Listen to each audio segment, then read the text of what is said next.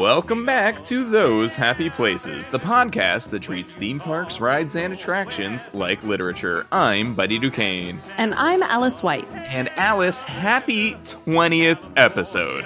Happy 20th episode anniversary. Uh, episode anniversary indeed, Alice. Uh, and, you know, the more I thought about it and the more you and I talked about it, the more I said to myself, we gotta do a special thing for every 10 episodes because 10 is a lot of episodes.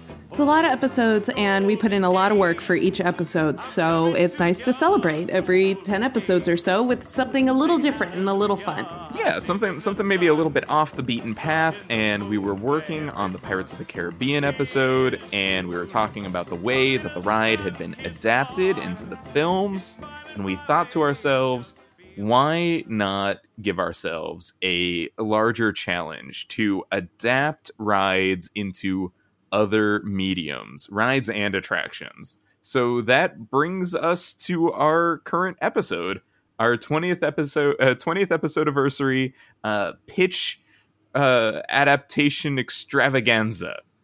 that's that's right, extravaganza indeed. Uh, we are going to start by each pitching each other uh, a, a, a movie or other media based on a ride that we've already chosen. Um, and then we've got a couple of call-in submissions that of other people pitching us uh, ideas. So we uh, we have a couple of listeners who sent us in some voicemails. We'll play those later and and talk about that. But first, we're gonna start with uh, our pitches. I chose that I wanted to adapt uh, the Matterhorn into a uh, in the Matterhorn bobsleds into a uh, into another media. The the Matterhorn bobsleds. The uh, Matterhorn bobsleds, which which are at Disneyland and are part of the iconic skyline of Disneyland. Um, and Alice, I, I got to tell you, I'm I'm excited to find out what you're going to say about a Matterhorn movie. I hope you're going to pitch me a movie. Are you going to pitch me a movie? I'm going to pitch you a movie. All okay. right, picture this. Okay. A team of hikers try to reach the top of the Matterhorn and get stranded and end up in the cave of the abominable snowman, and they have to escape. It's a harrowing tale of survival and teamwork, and it's beautiful, diverse, and interesting. All right, I, I, follow you so far. So, so these hikers go up the mountain. Where does bobsledding come into the picture? Uh, the bobsleds, I think, would come in uh, you know, I didn't think that far because this is not my favorite version of this pitch. I gotta say, I wrote another one that I oh, like a whole lot better. You're telling me that that was just like draft one? That was draft one, and I was like, I was like thinking, I want to make a movie about the Matterhorn that uh, that encapsulates the like vi- the scary vibe of the inside of the cave uh, and how terrifying that I personally find the Abominable Snowman. I rode that ride with my eyes closed until I was like 17 years old. Let's be um, honest, Alice. You still close your eyes on the Matterhorn. All right. You got me. We I shouldn't, we shouldn't lie on the podcast. we the should not lie on the podcast. I that. I now ride the ride with my eyes open, but when I know we're in the part of the cave where he's going to be right in front of me, I don't look at him. Oh my gosh! Uh, and, and, recently he was he was replaced by a much uh, more animated um, version of himself. Yeah, he's really scary, and I don't uh, look directly at him because I get scared. oh my gosh, it's so cool though, Alice. Like the the hair is hanging off of him, and he when he moves his head, the hair shakes in like a really satisfying way. It's very cool. I'm sure it's very cool. Maybe I'll look at a video or something. But in real life, and the roar is so loud, it's so scary. So I, I, my first thought in this exercise was to pitch you something that cap that captured that kind of terror. But then I thought, wait a minute, this is Disney we're talking about. Right. Let's try for something a little more lighthearted. So okay. um, I decided to spin off an idea that we were, or a, um, a, really a joke that we were throwing around in our Those Happy Places Discord. And I've written something um, a little sweeter. Oh my gosh. Okay. I can't wait.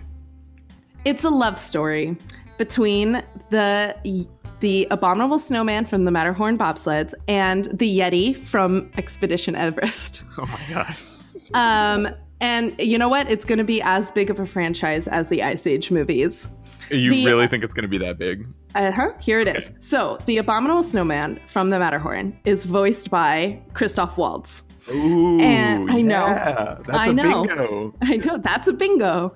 Uh, and um, so the Abominable Snowman is being forced out of his home by developers in Switzerland who are turning his home into like a ski town. They're turning the Matterhorn Mountain into a ski town, or and there's going to be as as a callback to the uh, ride. There's going to be shots of like kids going down the mountain in little bobsleds and stuff like that he is get, being forced out of his home. He's no longer going to be able to uh, to live in secret on the Matterhorn. So he is going to cross the continent to meet up with a, his pen pal. He's got a, a he's got a, pen pal, somebody that he's been in contact with all the way across the continent.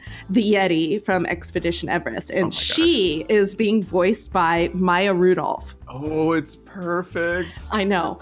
And he's going to meet all sorts of crazy characters along the way and have uh, close calls where he's almost spotted by uh, by humans and maybe he starts like a like a couple of um, uh, a couple of like Bigfoot rumors while he's on the way, you know, like uh, like people almost spotting him and and they think that he's you know some other monster of some kind. It's going to be a, a funny adventure along the way. And he lands on Everest and he finally meets her in real life.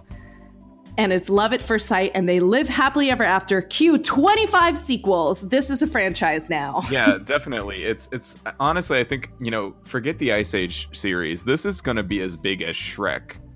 Um, Yes. and and not just because uh there's like that that monster element where like monsters in love but like really like the next one is about their wedding and all of the monsters that get invited to that and then like the next one is about like their kids and and like dealing with fatherhood and motherhood on both sides of the of the yeti abominable you know family uh and and uh, shrek the fourth with uh, King Arthur is also a thing you could riff on. I'm sure.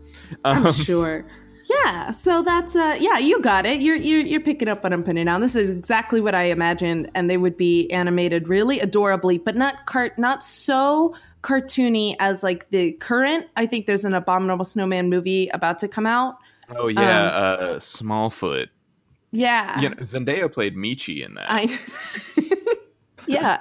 I so I knew you knew, you knew what I was going to talk about because I know how much you care about Zendaya as Meechee. right. Um, and uh, but it would be it wouldn't be so uh so bubbly and cartoony as that. I'm thinking maybe just a little more hyper realistic, maybe a little closer to um to I'm thinking maybe like the Big Friendly Giant style, like that Sure. like maybe it's it's this animated mixed with real life kind of feel where it's like a heartwarming tale of this uh, abominable snowman crossing an entire continent to meet with his pen pal who I think they maybe they they send uh, messages back and forth with like birds or something and um.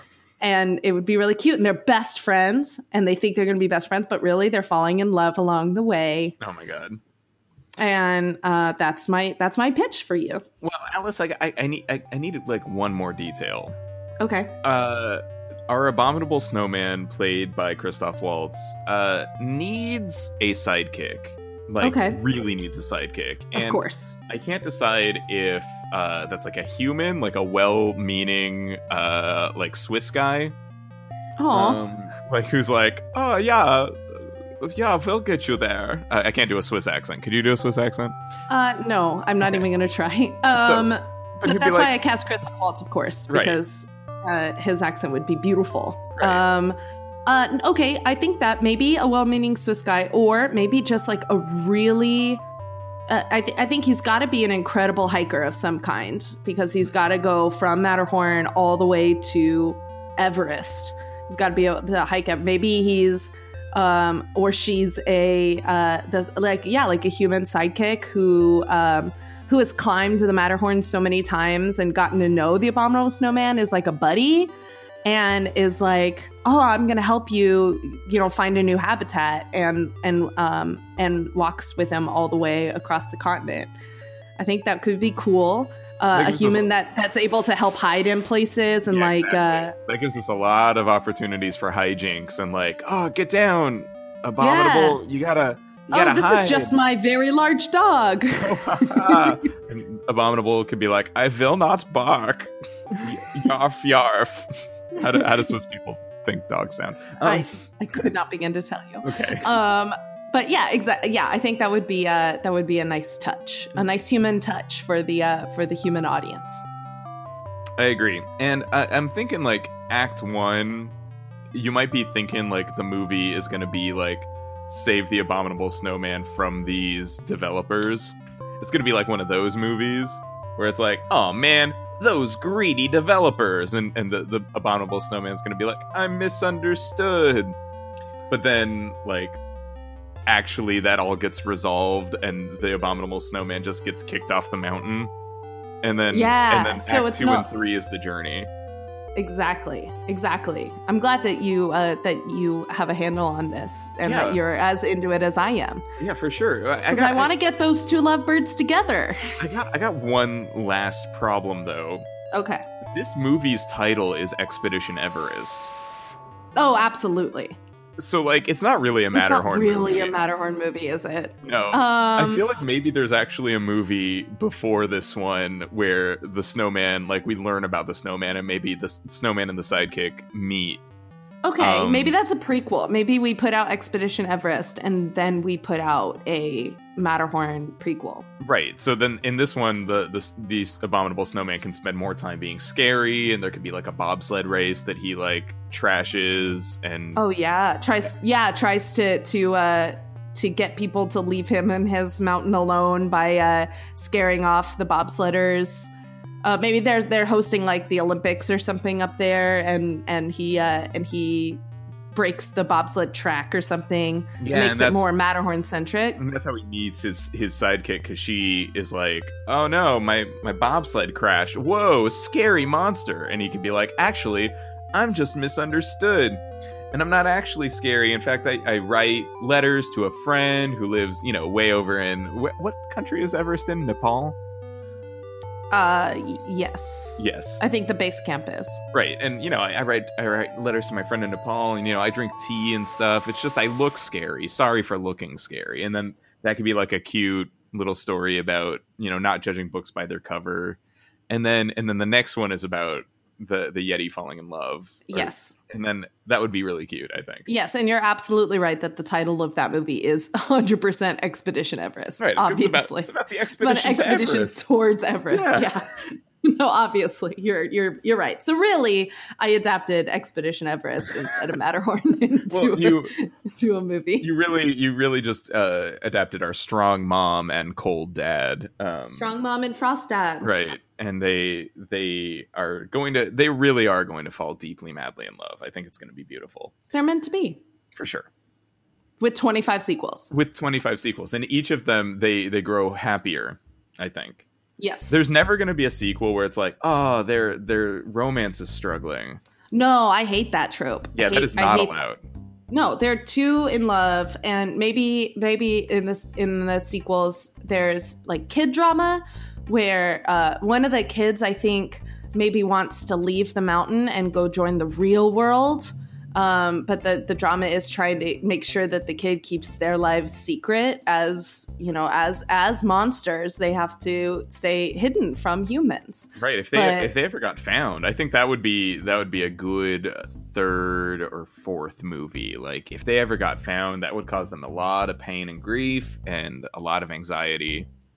So they gotta stop the kids but the kids can't be stopped right No, of course. No, So- the kids have got to now- and then the parents of course learn a lesson about uh, about letting their kids live their own lives and uh, and and see the world on their own terms. yeah i'm thinking i'm thinking the yeti and abominable snowman are motion captured like um like really really good motion capture like they do for like gollum or Sm- or snoke um oh yeah. Really, yeah. I'm thinking we need Andy Serkis in here, at least as a director.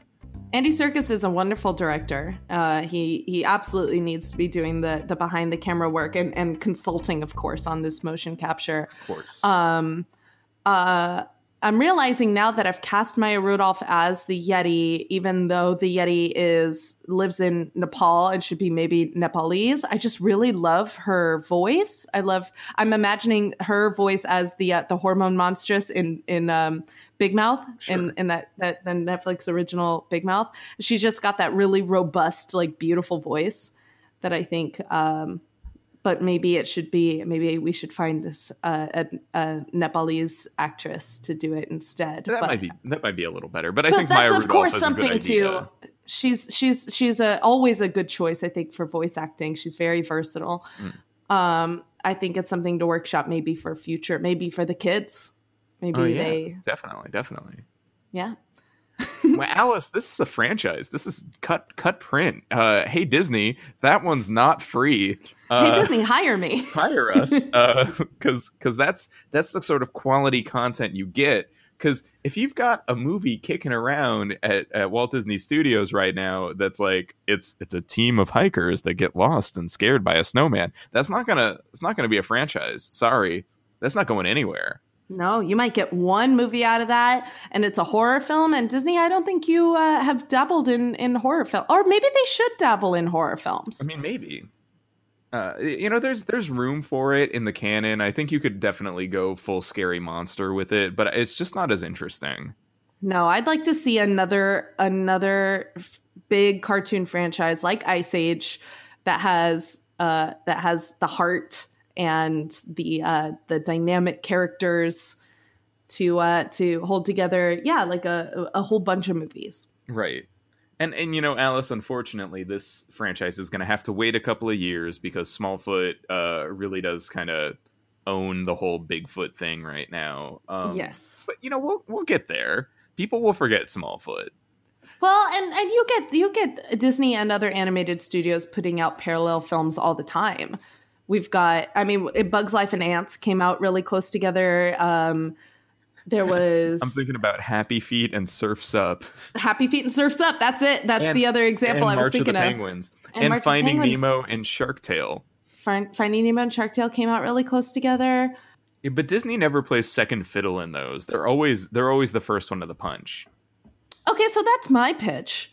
Uh, and, and and my contribution to this uh, pitch extravaganza, uh, buddy. Why don't you uh, go ahead and give me your pitch? All right, Alice. So for this episode, I have gone ahead and selected uh, the classic Disneyland attraction, uh, Big Thunder Mountain Railroad. Uh, and this one is very near and dear to my heart. I've been tossing this one around um, for years, bouncing it off of people. Uh, I've, I've, I've written a spec script. I've I've pitched it to Disney. They're not taking my calls anymore. Um, it's it's been quite the wild ride. Um, and for for Big Thunder Mountain, my pitch is really simple. I'm gonna I'm gonna break it down to you. Here's the here's the tagline. If we were caught in an elevator that we only had to go one floor, this is what I would I would tell you. All right, give me that elevator pitch. Uh, it's Fast and the Furious, but with trains. and and it's also kind of Speed Racer. Okay. Okay, so um, I have a, a handful of questions. Okay. Uh, I guess we'll start with if we were on an elevator going up Mhm. s- several floors. Right. What's the longer version of that pitch? so uh, it's uh, Big Thunder Mountain is a uh, former mining town, but the the the well, not the well. What do, what do you call the the vein?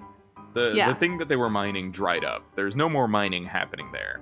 And in an effort to stay relevant, uh, the town of Big Thunder uh, decided that they would take these minecart tracks and because there were there were two tracks, there was one going down and one going up because they were so uh, prosperous, right?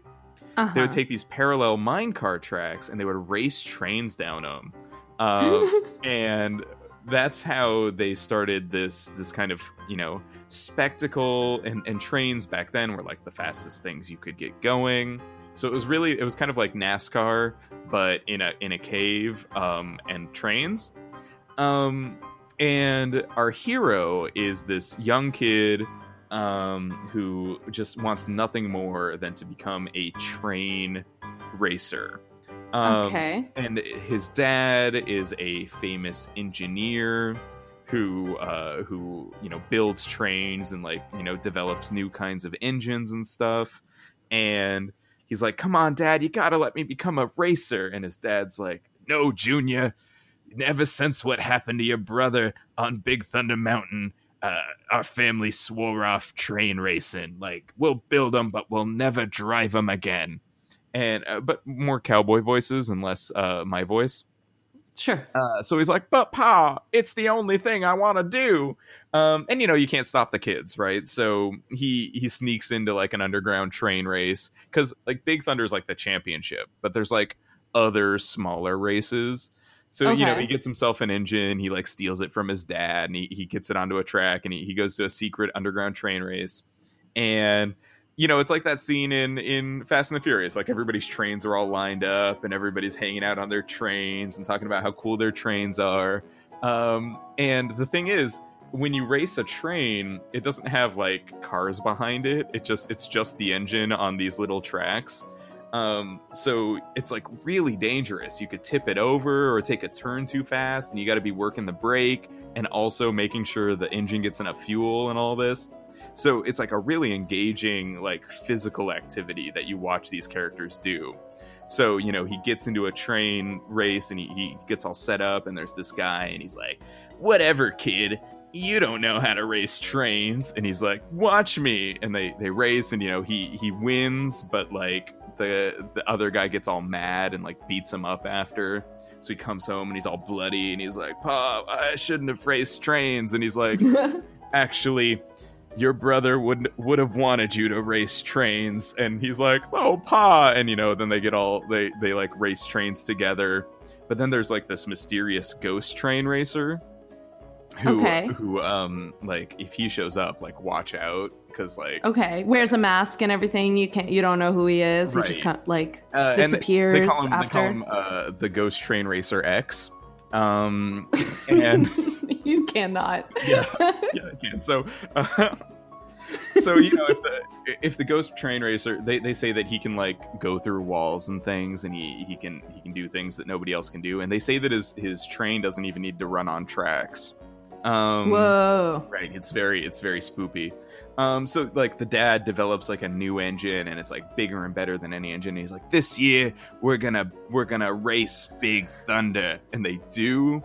And then Train Racer X shows up, and he's like, "I was your brother all along," and it's like no. right at, at, like the climactic moment, and like he's like, "Bro, you gotta come home," and he's like, "No, I am the trains now," and and it's it's like very beautiful and moving. I, I, I would guess that there's also kind of like a found family thing going on where like you know he really starts to like get to know and love these train racers and they become like you know there's like the i'm the techie one but like you know 1850s techie so you know you know kind of you know it's A little like steampunky. yeah, steampunky like, oh watch out for the the boiler pressure ooh and then there's like the one who's like Vin Diesel basically who's like hey this kid's all right uh Okay, all right. teach him to race trains and I guess there needs to be like there's like one more thing where like you can make your train go extra fast it's like nitrous but but trains It's like a special kind of coal that you shovel into the engine that, that you can only get from mining. That's what they oh, oh that's, that's what, what they, they used to mine there. Thunder. But it's Yeah. all out now. But like the dad has like a little bit left over that he's been saving. Right, you got to use this at the last possible moment, and he and he Yeah. like say, Okay. Dad okay, I'm picturing dad as a little bit um a little bit John Goodman and a lot of it Christopher Lloyd from Back to the Future. Yeah, it's it's like it's like if John Goodman grew his hair out like way too much and uh, was like, "Yeah, I- "I'm from the old west, but also always yelling." Um, uh, okay, but that was your Christopher Lloyd voice. I want to hear your John Goodman voice now. uh, I'm uh, I'm John Goodman. Spot on. I. Dead on. I- I well, guess- well done. and I guess the the climactic race could be um, like what we see in in the attraction. So you know they're racing on Big Thunder Mountain when like the really bad guys uh, set off dynamite because oh yeah. maybe it's greedy land developers um, and they want they want to like get rid of all the train racers. Is it the same greedy land developers that are that Yeah. are working on Matterhorn? it's, it's their ancestors. They're very Swiss, uh, and they're gonna they're trying to buy pieces of America. Um, and so Christoph Waltz uh, plays. I can't. um, and so so like maybe maybe it's like that, or maybe maybe it's like maybe it's the U.S. Marshals or something. They want to like uh, break. Oh, they wanna sh- illegal- shut it- Yeah. Yeah, they want to shut it down. It's dangerous. Right. Well, it is because like you know that one kid died, but he didn't. He became the But he didn't. He became Ghost Racer X. right. Ghost train so racer. mad. Um, Um. Okay. Yeah. Um. I like it. yeah. I like it. That was really good. and and this is a this is a franchise because uh just no, I want to hear. I want to hear about. I know. No, it's definitely a franchise because we can get Fast and the Furious. Uh, sorry, we can get uh, Big Thunder Mountain Railroad. Uh, uh, like too fast, too Big Thunder. We can get. ooh uh i can't wait for tokyo drift that's the one where they race down mount fuji uh, Oh yes, it's perfect. it's gonna be amazing It's gonna be really intense. Okay, um, I like it.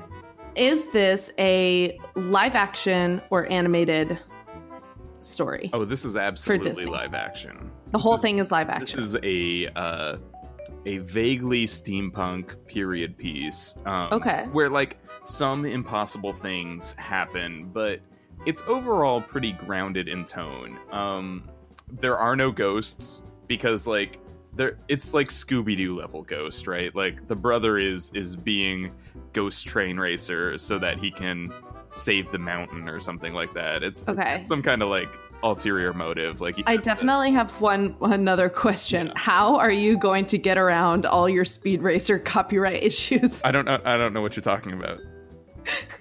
There's nothing like no. Every single inch of this, including, by the way, me slipping John Goodman into the lead there. I completely forgot that he played. He's played. he played pops, didn't he? He played Pops in the Speed Racer movie. I, I accidentally did that. I didn't mean to. And he's got like a girlfriend who follows him in like a helicopter, and then and then there's like his kid brother who like has a, a pet monkey and hangs out in the in the back train car, I guess. Oh no, no, that's not allowed. that's, that's crossing too many, too, crossing too many streams. But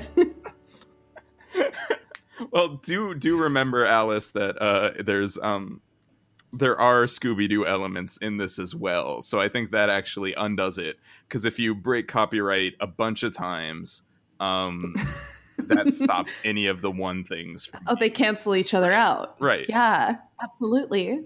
Um, So okay, like, wait. I man, just had a really away with it cool. too if it weren't for my my stupid brother's uh, train.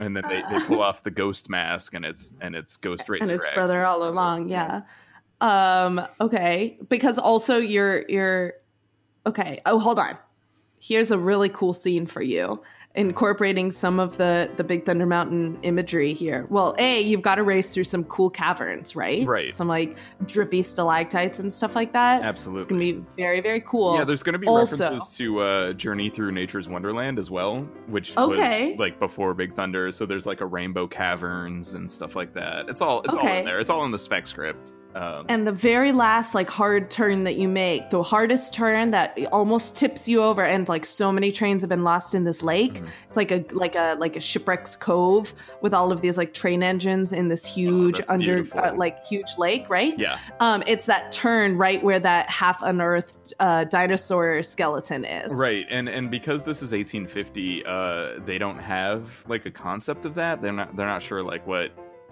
is this like uh, important or is this like Is a, a mythical creature? So they call it like Dragon Gulch or something like that. Um, Yeah. yeah it's pretty cool and and in um in one of the future uh you know sequels that that thing can come to life i think um Ooh. Okay.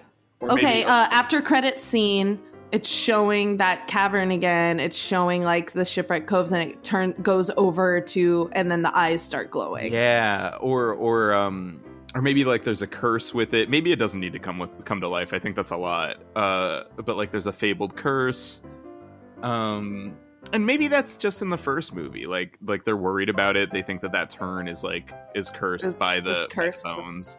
Yeah, Uh. yeah, and that's why it's so dangerous. But really, it's just that the turn is too steep for fast-moving train engines. So when um when your speed racer goes around that corner with Please, his train speed racer. train speed racer Thank goes around that corner he knows because he's uh he's seen it happen so many times that's where his brother Right, died brother oh died. Right. um so he's seen that cr- and he climbs up there maybe and he like does some measurements and he figures out how steep it is so he builds like a miniature version in his house and he's like how fast can you go to take that turn Yeah. and he figures out exactly and then he makes that turn and that's when he throws in the special coal and then he could speed out of that turn Oh my gosh. Oh my gosh. So like a bunch of people pass him and a few people even like wipe out and then he's like Yeah. here's And he's like, but he's like, okay, hold on, hold on. Just what? Like he counts down the seconds. Three, two, one. Throws in that coal. Right. Boom. He goes so And fast. It's like a it's like a story about like the triumph of science over superstition. Um oh yeah. and and so like so like not only do we uncover the secret of the of the ghost um but we also uncover like oh there's no curse here um because because i think what could really separate it from like pirates of the caribbean is like the tagline of curse of the black pearl is you best start believing in ghost stories you're in one but this one's like don't believe in ghost stories. This is about like the triumph of the american west uh you know with all of the problems that that comes with. And and this is obviously going to be very sanitized but like it's going to be about like engineering and science and skill overcoming superstition. I love that. I love that a lot. thank you alice. I know. I'm so happy about it All right. So we asked on Twitter and across all social media for people to send us some pitch ideas, and we got a couple of really good submissions. So we're going to start with a submission from listener Marie. Uh, Marie co hosts a podcast called uh, Go Your Own YA. Uh, and, uh, and so here is the pitch from her. Hi, and Buddy. This is Marie Saint from Go Your Own YA. We're both really big fans of your podcast. And when I heard you were having another call in show, I had to send in this concept, which has been co signed by host Carrie. And I'm picturing this as a very Jan Svankmajer meets Sofia Coppola meets Josie and the Pussycats kind of movie. So my IP that I chose is It's a Small World After All. And it is a horror comedy uh, aimed towards younger teens. Blair is a freshman at a high school for the arts in Jubilation, Florida. She's an installation artist and works in many forms of media to bring her visions to life. Her imaginary parents work in a similar way, and their house is like decorated in all sorts of discards from the Disney parks, made into furniture and stuff. It's really cool. Her school wants to bring an old school artist and art director to campus, but he's known for being super sexist, barring women from working at his company, being racist, etc., etc. Blair and her friends ask why not any other alum, even an old white dude who's not this one guy. Um, old school artist donates a lot of money to the school, so her request is denied. When word gets out, it inv- inspires a lot of Gamergate backlash, where students tear down any other student's work that's too diverse or open minded or whatever bullshit. And, you know, and for any reason, especially if they don't want this guy on campus. Blair is non confrontational by nature, so she comforts and supports her friends when they are attacked, but does not act out herself. So there are dolls. In the corners and reflections of anywhere you can cram something to be seen in the peripheral vision, there are the little dolls that Blair makes, wandering around and interacting with their environment. As the normie abuse of anything too different or diverse ramps up, shocking and embarrassing things keep happening to the worst perpetrators, and the dolls are always in view. Nobody suspects Blair or her friends because the dolls look out for their own. Tensions ramp up, and one of her friend, when one of her friends has her portfolio destroyed for offending some Gamergate or another, Blair and her friends sneak into the school's black box theater and turn it into a 60s Technicolor Florida Gothic World Showcase Wonderland.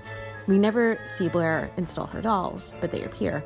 The crusty old terrible artist man shows up ahead of time, to set up his materials and is chased out by the dolls in a horrifying Rube Goldberg sequence. As he runs out, Blair watches and picks up one of the dolls left in his wake, sticks it in her pocket, and walks away. All right. Thank you, Marie, for that excellent pitch. So, it's a small world as a horror comedy teen coming of age story where we uh, kind of leverage the spookiness of the dolls to to make a uh, you know to kind of to kind of make the the campiness of it all um, make more sense in uh, a modern context. I get it. I, I dig it a lot. Um, so I, I really like the the premise. Like set it up as um, you know, there's this there's this uh, need for remembering the main theme of It's a Small World, which is uh, diversity, togetherness, uh, the similarity between all peoples, right? And I think that's what could be missing from a lot of attempted adaptations of uh, It's a Small World. Because, I mean, like, what our big criticism of Pirates of the Caribbean was, was that uh, the the theme of the ride was not accurately reflected in the theme of the films and then the theme of the films over overtook the theme of the ride right so mm-hmm. Alice you know it's a small world uh, mostly for its uh, maddening song i am sure uh, yeah, and and of the the cute little dolls that dance around, but the it's a small world hasn't changed at all or even updated really in like 50 years. Well, we've gotten small changes, additions of certain Disney characters um, that, you know, as as they get kind of added into um, existing pieces of the ride.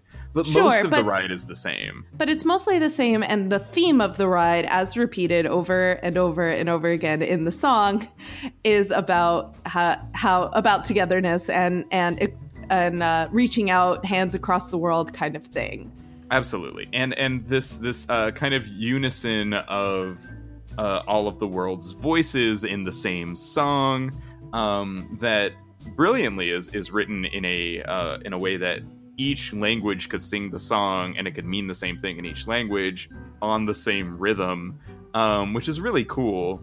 Um, that that message of like acceptance and diversity and of you know uh, bringing everybody together for the good of all mankind rubbing up against somebody say who is uh, regressive in that political like sense is a good idea for a, a uh, conflict of a movie. Uh, yeah, I was getting. I I had a, an idea while I was listening to your pitch um, that it, it, reminded me a little bit this kind of like singular uh, like villain character uh, who is uh, directly uh, opposing our young teenage like coming of age heroes uh, my mind immediately flashed to for some reason i flashed to uh, the movie big fat liar starring Frankie Muniz and Amanda Bynes. And the bad guy in that movie was played by Paul Giamatti. And now I am picturing Paul Giamatti in this role as this guy in your Small World movie, and I am I'm that's who it is now. That's can, who I've you cast. Can get Paul Giamatti if you just ask Paul Giamatti, he'll show he'll up on set. Anything. Um, so so Paul Giamatti is this old fuddy-duddy artist who thinks that some people just don't produce good art and it's based on things like their gender or their race or their identity. Um, and that makes him a cartoonish supervillain, and it also makes the uh, the underlings that he kind of gathers into his clique uh, also cartoonishly evil. But that's good, I think, for like a teen drama. Especially one that's being made by Disney. If we're assuming Disney's making this as a Disney property, right? Uh, sticking to kind of over the top like supervillains like that is pretty good for them. Yeah, and, and it's it's definitely par for the course. So the the kind of conflict then is that's not what art is about. Art is about unifying and being creative and also being yourself at the same time and, and kind of bringing what you've got to the table and and pushing up against this Paul Giamatti and this this kind of regressive politics that we see, you know, way too often these days. So I think it would be it would be kind of radical for Disney to take that tack on a film. It might be it might be too radical for Disney if I'm being honest about Disney's politics. um, because, you know, they they try to stay neutral and neutrality just won't cut it in this pitch, right? Um, they can't just be like,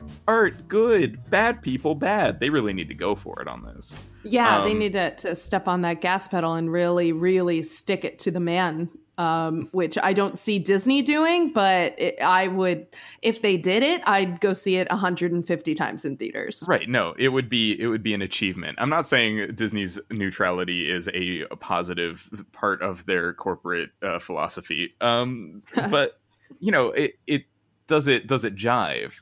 Um, and the other thing that I think might be a little tough for Disney is uh, the kind of scary horror aspects.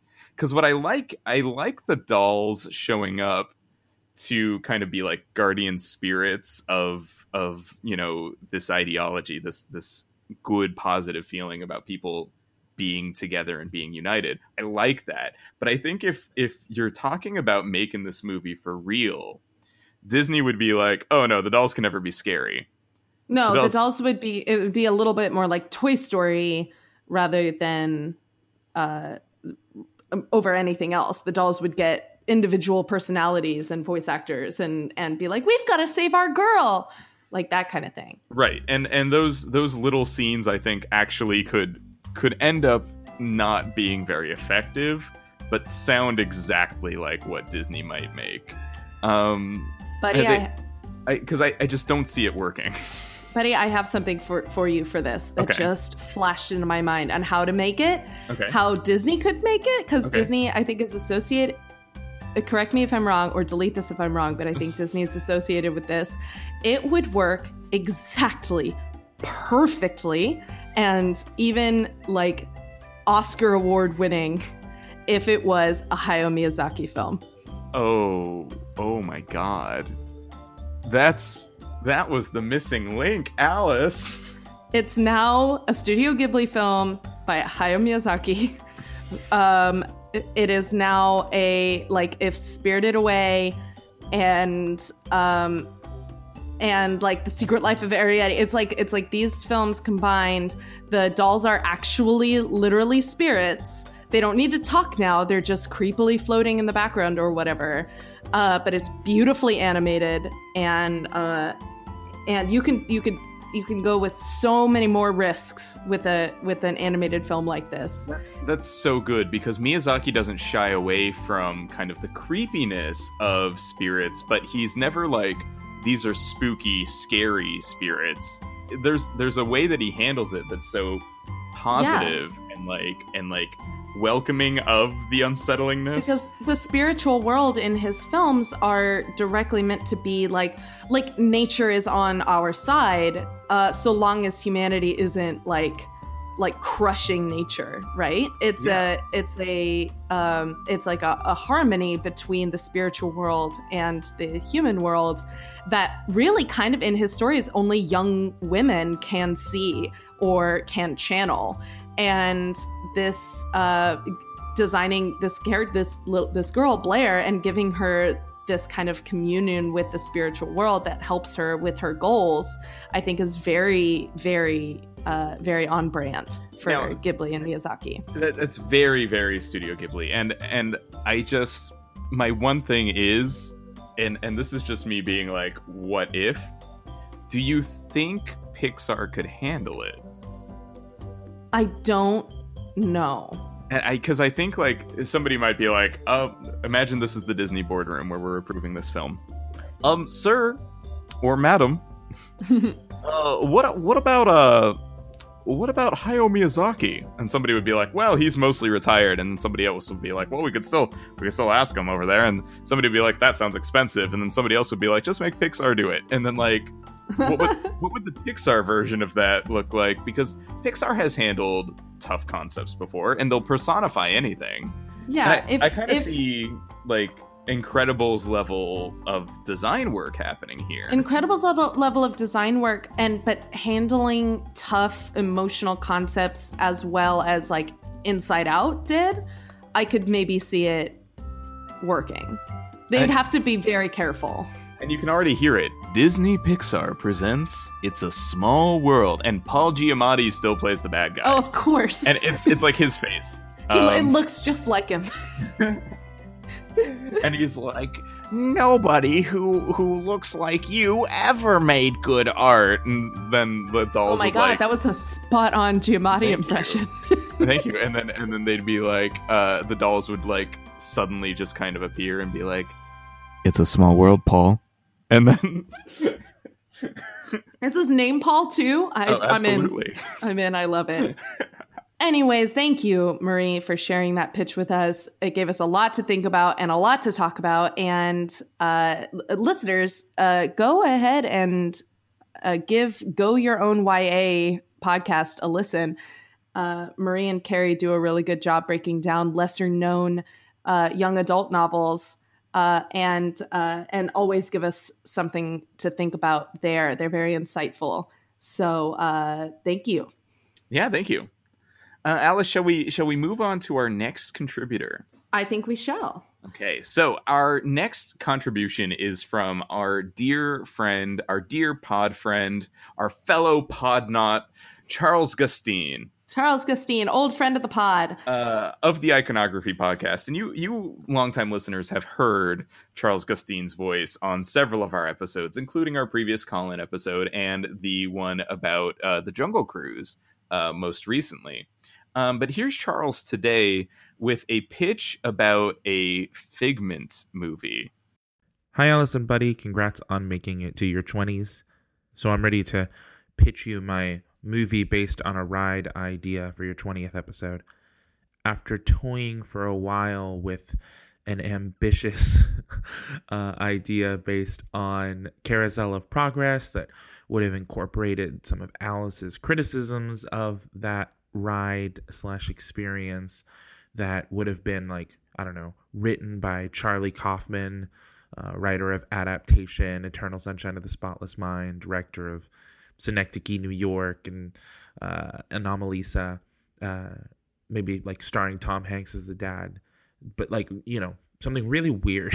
um, I I've I've instead decided to pitch a a film uh, based on the Epcot attraction, or really um, series of somewhat interrelated attractions, uh, Journey into Imagination, the, the Figment ride uh, in the Imagination Pavilion at Epcot, which has um, gone through three different iterations. It has a weird history, and I think that there's the possibility to do like a really interesting film centered around Figment if you can strike the balance of Figment right, both as maybe like a CGI creation and as not making him maybe too irritating him. I- I'm thinking of of kind of like Olaf in Frozen, how that could be the most cloying, annoying character ever, but it's not, and there's this touch of sweetness. Maybe even Josh Gad is is right to to to voice Figment in this movie, but um, Figment is sort of the through line between the three iterations of the ride at, at Epcot, but not even really because the original iteration had Figment in the Dreamfinder, and then this weird middle iteration in the late 90s had the Imagination Institute with Eric Idle as Dr. Nigel Channing. Um, and Figment just made little cameos, but not really. And it was about, like, you don't have enough imagination. Let's get you some. And now the current iteration is like a weird hybrid of the two, where Dr. Nigel Channing is hanging out with Figment instead of the Dreamfinder. So my pitch is a film where we meet Figment as he is as sort of a subject at the Imagination Institute. He uh, is working under Dr. Nigel Channing, and he sort of powers their imagination engines or whatever. And it's not it's not horrifying or manipulative or anything like that. It just sort of is what it is. There's it feels like there's something missing from Figment's life. Um, but it's not like he hates Dr. Nigel Channing or we're meant to hate Dr. Nigel Channing, but we come to find out that Figment had this entire past with the Dreamfinder and um that for the betterment of humanity, whatever the imagination engines do, you know, they've sort of kept him from that for reasons that hopefully in the script come across as like flawed, but ultimately humane. Um, where you can sort of see their motivations, but what you're really rooting for is for Figment to sort of find this dream finder and push past kind of science, which is what the Imagination Institute is di- doing is like imagination in the name of science and find this other part of himself and this and this past companion the dream finder who I don't know, yeah is a little bit like a Doctor Who uh, in a sense. And I, I, in my head, I, I think you know Eric Idle, who plays Dr. Nigel Channing in in the ride, can can stick around. He can play Dr. Nigel Channing in this film. Uh, Dreamfinder, for some reason, I want like a a a, a, middle aged actor with a twinkle in his eye, and I'm thinking of Paul Giamatti in his brief appearances in in Downton Abbey as like a good model for the Dreamfinder. And I already said that you know maybe Josh Gad as a potential figment. Um, and yeah, I, I, would if I had to give the director's chair to someone sight unseen. I I don't know whether like someone like Shane Carruth who's done Primer and Upstream Color would would make one of his once a decade films for this. So I would probably go with David Lowery, who has directed um, Ain't Them Body Saints, A Ghost Story, and did the wonderful uh, Pete's Dragon remake, sort of, from two or three years ago. Uh, so yeah, that's that's my pitch. Thank you, Charles, for that excellent pitch. oh my god, Charles! we gotta we gotta be very clear about something. This has been a big night for Paul Giamatti on this podcast. And... We do not listen to these pitches before we start recording. We had no idea that Charles was going to bring Paul Giamatti in back into this. Um, the, the guy, can't give that guy a break. No, um, I mean, um, like, okay, but the good news is we have noted Paul Giamatti's range. He can play uh, an evil old uh, son of a gun, or he can play a middle aged guy with a twinkle in his eye who's beyond time and space itself because he's the dream finder. Um and oh. I, you know what? No that's that's the canon actor. That's who's going to play the dream finder is paul giamatti. Absolutely. And i am uh, totally on board both with eric idle remaining uh remaining a, a dr nigel and also very interested in josh gad do, redoing the figment voice yeah, uh, because the current voice actor, I gotta say, leaves a lot to be desired. Yeah, he sounds too much like Gonzo. I know it's the same voice actor. Uh, he says too much like Gonzo from the Muppets, and he's like, I almost can't understand him when he speaks. But Josh Gad has a really beautiful speaking and singing voice, and would be a, a, a really good choice for Look, Figment for sure. We can't rely on Josh Gad for all of our could be annoying but aren't really that annoying animated characters. But in this case, I am willing to defer yes. um, to the expert.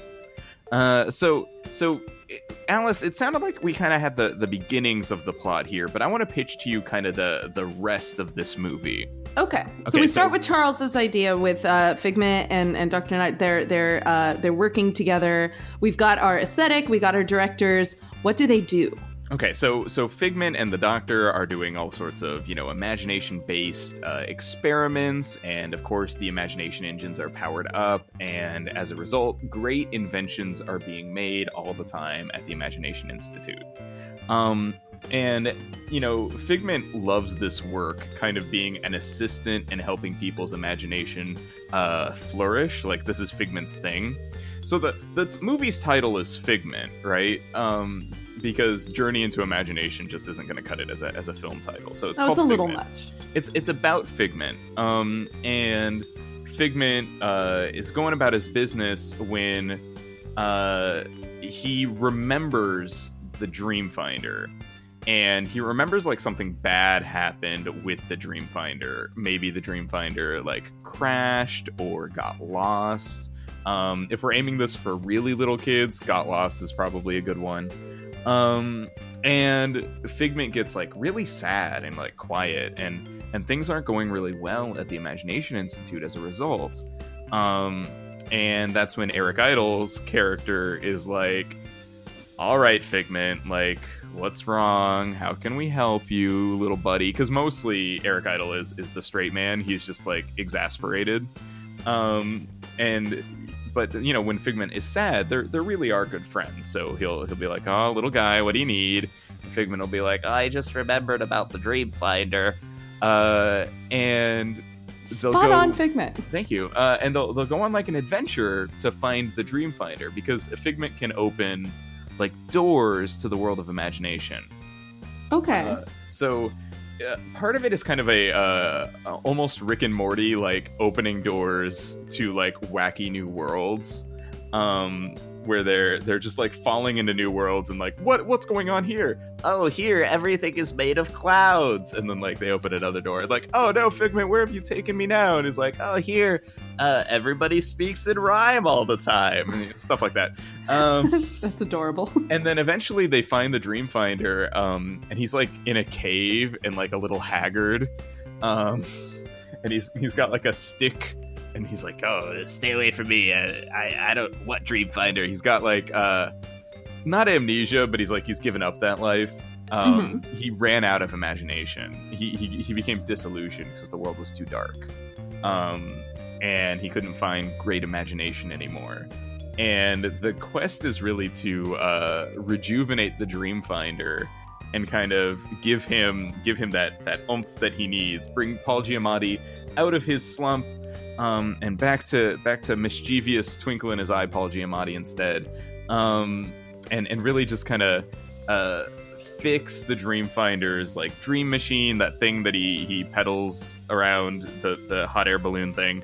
Um, and to fix that and to like get him back finding dreams because the world's dreams are in danger or something like that. You know, it, it'll go like a, a Yeah. little bit more cosmic with it by the end. But really, it's about Figment um, kind of coming into his own because just being a whimsical sidekick buddy isn't going to save the day here. Like, Figment has to learn something about um, real problem solving. He can't just be like, oh, what if you imagined like a dog with with uh, wings and dreamfinder would be like that's stupid um, no, he has to to turn it. Yeah, like you said, like a more cosmic scale. He has to uh, has to remind the world and himself what imagination really is good for. It's not just working in a lab, but like uh, experimenting and and trying new things and innovating and and um and and changing the world with it. Yeah and it- but it's not just about it's not just about imagining things for imagination's sake like Right. the it's dreamfinder has to be realigned to be somewhere between eric idle and figment and he can he can walk the line he can walk in both worlds so figment's like Ooh. wacky fun all the time and eric idle's like science hard facts like tell me an idea and then let's make it real because but only realistic things um and that's where figment and eric idle like rub up against each other. So dreamfinder has to has to walk both paths and he's the only one who can do it because he is the dreamfinder. Um so that's what fixing the dreamfinder's about. I love that. It's wholesome and it's uh and it's it can be kind of variable. You could bring in a lot of different elements and a lot of different scenescapes. You can make it really like give it like big scale, but also like make it about the performances. There's a lot that can be done with this pitch that you've just given me. And Charles, thank you so much for for submitting that. Also, It's- I'm I'm thinking about maybe instead it's just Primer the movie, but Figment is in some scenes. Like just scattered throughout. yeah, just kind of like hanging out. They're like, "Oh man, we built this time machine. How does it work?" And Figment's like, "Hi, I'm your pal Figment the dragon." All right, Um, uh, new idea. Um, all movies secretly have Figment in them uh, because he's an imaginary dragon. Um, he's uh, he's just in he's just in every movie, and we just never noticed. New new idea for how Figment's powers work is that if you have something that's imaginative, he can use that as a door. So like if there's a book or a movie, he can he can go through that.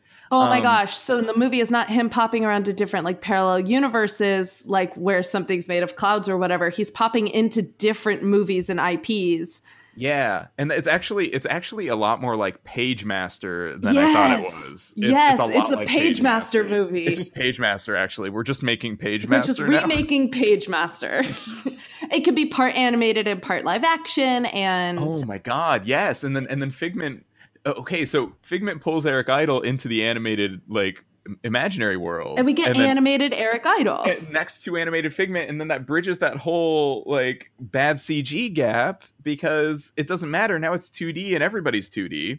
Everybody's 2D and he's like, "Whoa, I'm animated. I'm 2D." He does like that whole where he tries to like look at the back of his arm but he can't because he's 2D, you oh know. my god. You know that scene that Yeah. everybody does when they become an- animated? Yeah, that scene. Um and and that's that's really the aesthetic that I think we're going for is is it's Pagemaster meets uh Primer. Doctor Who, basically. I love it. it's gonna be great. This movie is gonna be great. It's going to be great. It's going to be great. And it all started with you, Charles. Thank you so much for submitting it. Again, listeners, Charles Gustine hosts the Iconography podcast, which is one of our favorites. Uh, very, it is just an absolute masterpiece of audio listening. Go give it. And we recently uh, had guest spots Oh yeah, on, we uh, were on on on the episode about Salem. yeah we were the voices of uh of characters from the Crucible. So I also did Sabrina the Teenage Witch for oh, him. yeah, so you did do Sabrina. You did good as Yeah. Sabrina. That was really good. That was really fun to do, and Charles is a doll. So uh, yeah, everybody go listen to uh, to iconography. So, Alice, there is one more pitch. Um, and unfortunately, our listeners uh, must continue to listen to our voices because this is a text based pitch from our very good friend and fellow podnot, uh, TH Ponders. Yes, uh, Uh, Th Ponders has has actually texted me his pitch because he uh, didn't get a chance to record it in time. Um, so I'm going to read it to you. Okay, here we go. Roll And- that, roll that text. Are you, you ready, buddy? All right. This is the text I got from him. It says, Two people writing Space Mountain and recording it for YouTube.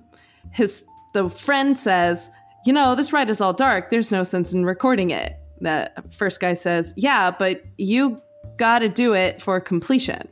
And as they're going through the ride, the li- lights flash around them, and they see a spaceship, and suddenly a popping noise and silence. Has the ride stopped? Did they go off the rails?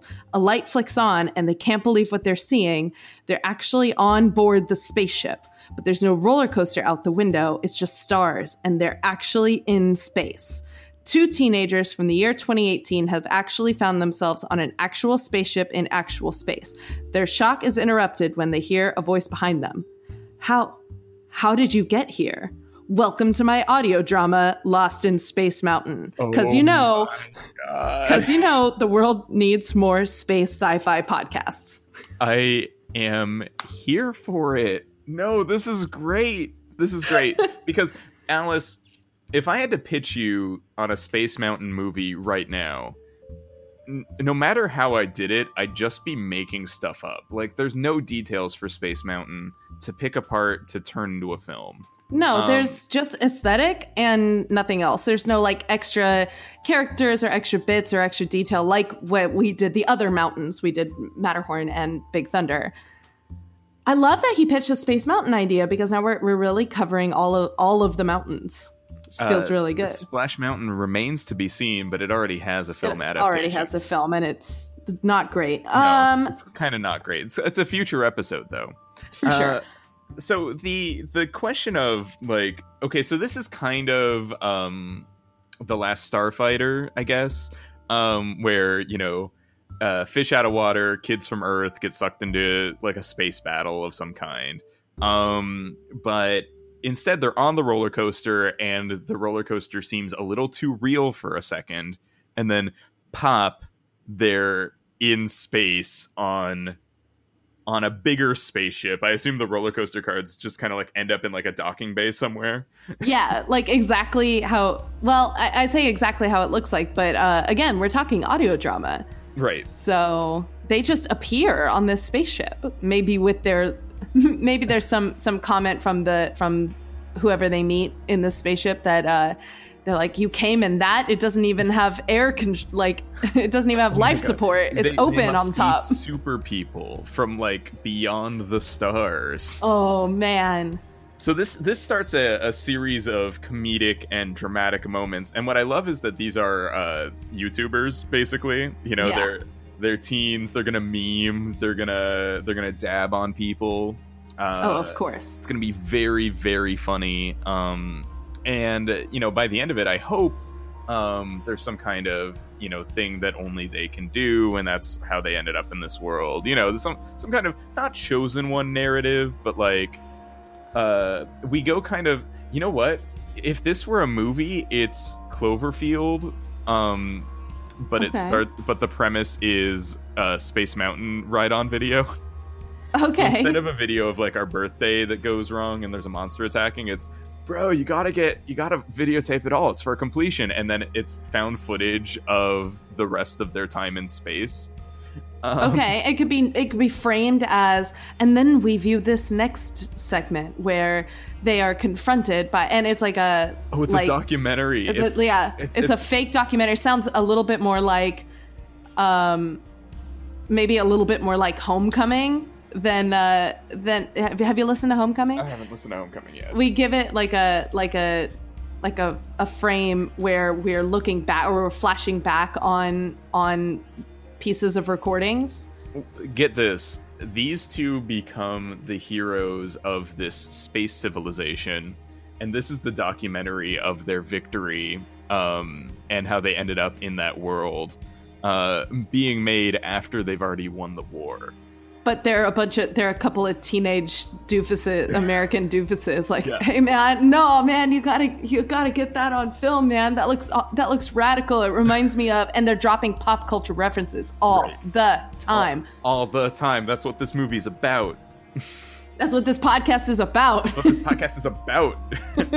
um, and yeah, and then and then by the end, you know, they maybe they kind of grow up a little. They become like the the heroes that the galaxy deserves. Um, but they're definitely it's kind of Bill and Ted.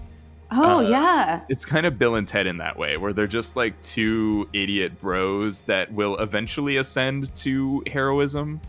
Um, but then uh, by being dumb, kind of fail upward until they actually save the galaxy.